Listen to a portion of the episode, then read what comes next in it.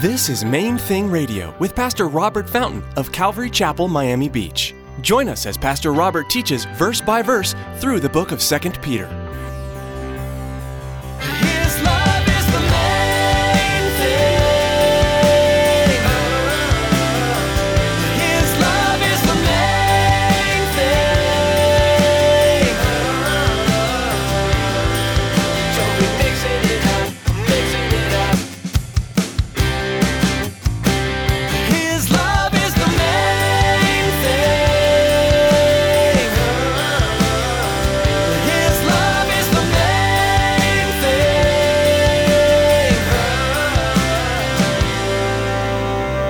You see, what we're being warned about in this passage of the Bible is that there are those false teachers who are distorting the truth. They're teaching heresy. They're describing a different God from the one actually revealed in the Bible. Different nature, different character, different way. In other words, a different plan. Remember, heresy is an opinion or a doctrine that's not in harmony with truth. False teachers distort the truth found in Scripture. They often present a different picture of God. In today's message, Pastor Robert warns us that heresy is teaching something that is not in harmony with the truth. You and I must be on our guards against heretical teachers because they can lead us astray. Can you recognize heresy? Stick around after today's message from Pastor Robert. I have quite a bit of information that I'd like to share with you our web address, podcast subscription information, and our contact information. Now, here's Pastor Robert with today's message. His love is the main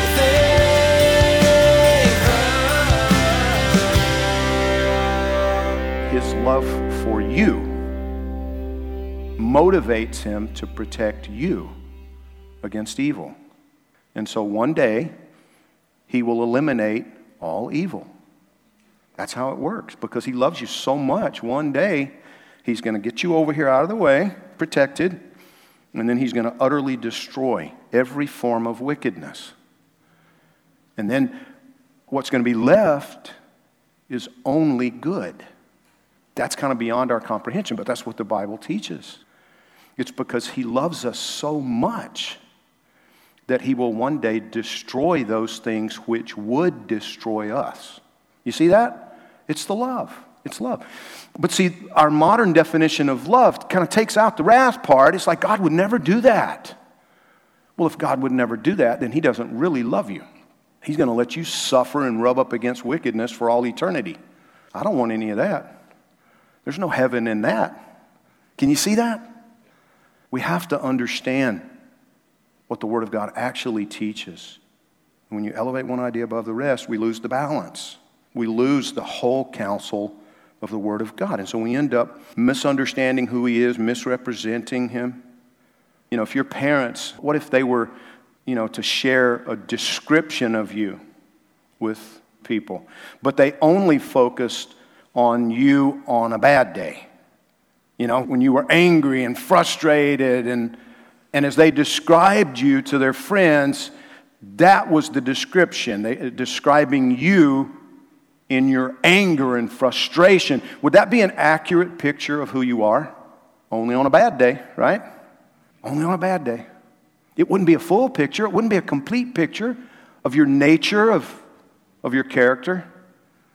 Can you see that? When you look at the nature and character of the God revealed between Genesis and Revelation in our Bible, and the nature and character of the God revealed in the Quran, the God of Islam, what you find is a very different nature and character. You see that? You with me? The God of Islam has a very different nature, very different character than the God of the Bible. And so they can't be the same. They can't be the same.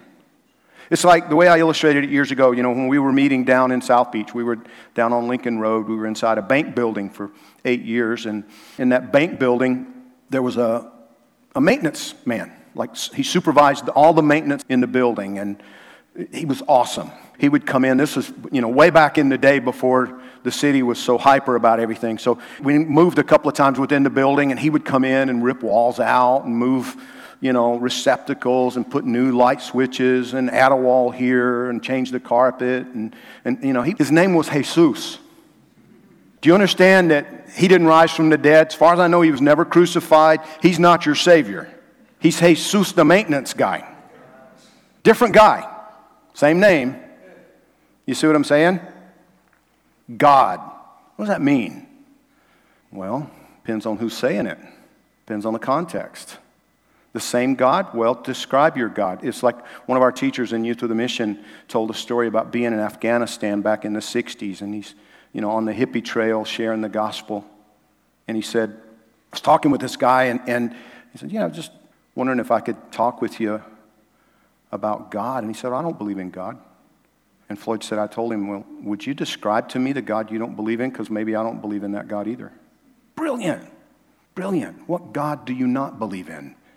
What God do you believe in? Does he really exist?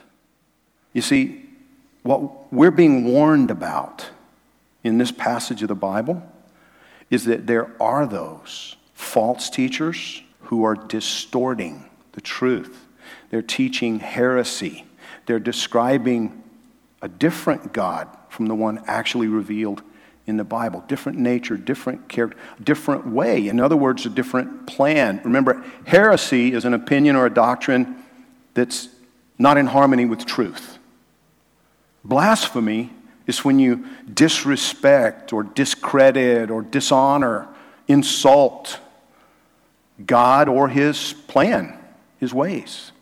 And what Peter's warning us about here is these people who they mislead many Many follow their destructive ways, he says. And it causes the right way, the way of truth, to be blasphemed. Heresy, however well intended, does damage to God's reputation. And that's what we're being warned about here. And in verse 23 of Psalm 139, King David wrote this Know my heart Try me and know my anxieties and see if there's any wicked way in me. Lead me in the way everlasting. That's one of my favorite prayers in the Bible. Because see, David knew, there's no question in, in David's mind that there was something in there that God needed to deal with.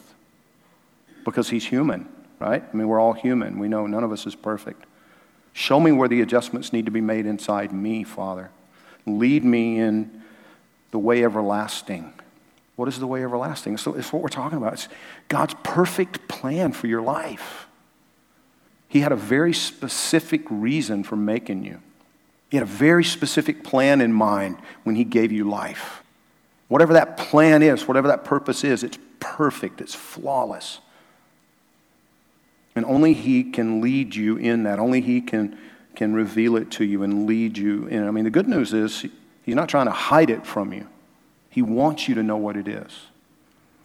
Our problem is that we live in such a messed up world, and these days we're more bombarded than ever with the stuff that's not the way everlasting, it's the way of the world, right? Joshua chapter 1, verse 8, God commanded Joshua, as he was commissioning Joshua to lead the people of Israel, he said, This book of the law shall not depart from your mouth, but you shall meditate in it day and night you need to chew on this night and day, Joshua. Think about it, ponder it, meditate on it day and night, that you may observe to do according to all that is written in it. For then you will make your way prosperous, and you'll have good success. God isn't trying to hold out on you, He's trying to show you what to do and how to do it. He sees a bigger picture than you and I can see. As He spoke through Isaiah the prophet in chapter 48, Verse 17, the book of Isaiah Thus says the Lord your Redeemer, the Holy One of Israel I am the Lord your God, who teaches you to profit, who leads you by the way you should go. Oh, that you had heeded my commandments. Then your peace would have been like a river and your righteousness like waves of the sea. So that's just a poetic way of saying if you had just listened to me, everything would have been cool. We mess things up if we don't pay attention to him. Your peace would have been like a river. I like that. Your righteousness like the waves of the sea. The way of truth revealed to us in Scripture is the way of love for others, but real love, not the watered down, lifeless version of it that our our culture talks about, the kind that doesn't stand up for anything or protect anybody. No, the real kind. Way of love and the way of dependence upon God. But how can we recognize the false teachers that he's warning us about? He tells us in this passage how to spot them. He says that the recognizable root, the recognizable trait of a false teacher is covetousness. That's how you spot them. Look at verse 2 again. He says, Many will follow their destructive ways. Notice he says destructive ways, not just destructive words, not just deceptive words. He says, Many will follow their destructive ways. His love is the main thing. His love is the main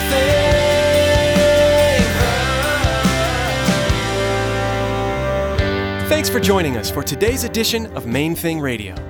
The name of our broadcast is Our Heart's Desire to keep the main thing the main thing Jesus Christ crucified, glorified, and honored as we study and apply His Word. Maybe you're listening right now in Miami Dade County and you don't have a home church. We want to take this time to invite you to join us for worship. We meet Sunday mornings at 9:30, 11, and 12:30. Then again at 7:30 p.m. on Sunday nights. For more information, call us at 305-531-2730 or log on to mainthingradio.com and follow the link to the church website. At our website, you'll find today's broadcast for you to listen to or download. And we also encourage you to prayerfully consider financially supporting Main Thing Radio. With a gift of any amount, we will send you an MP3 CD of the entire book of 2 Peter. A secure option for you to give has been provided via PayPal. That's all available at mainthingradio.com. Or send us an email at questions at mainthingradio.com. Again, thanks so much for joining us today. Mark your Bibles in the book of 2 Peter and join us next time here on Main Thing Radio.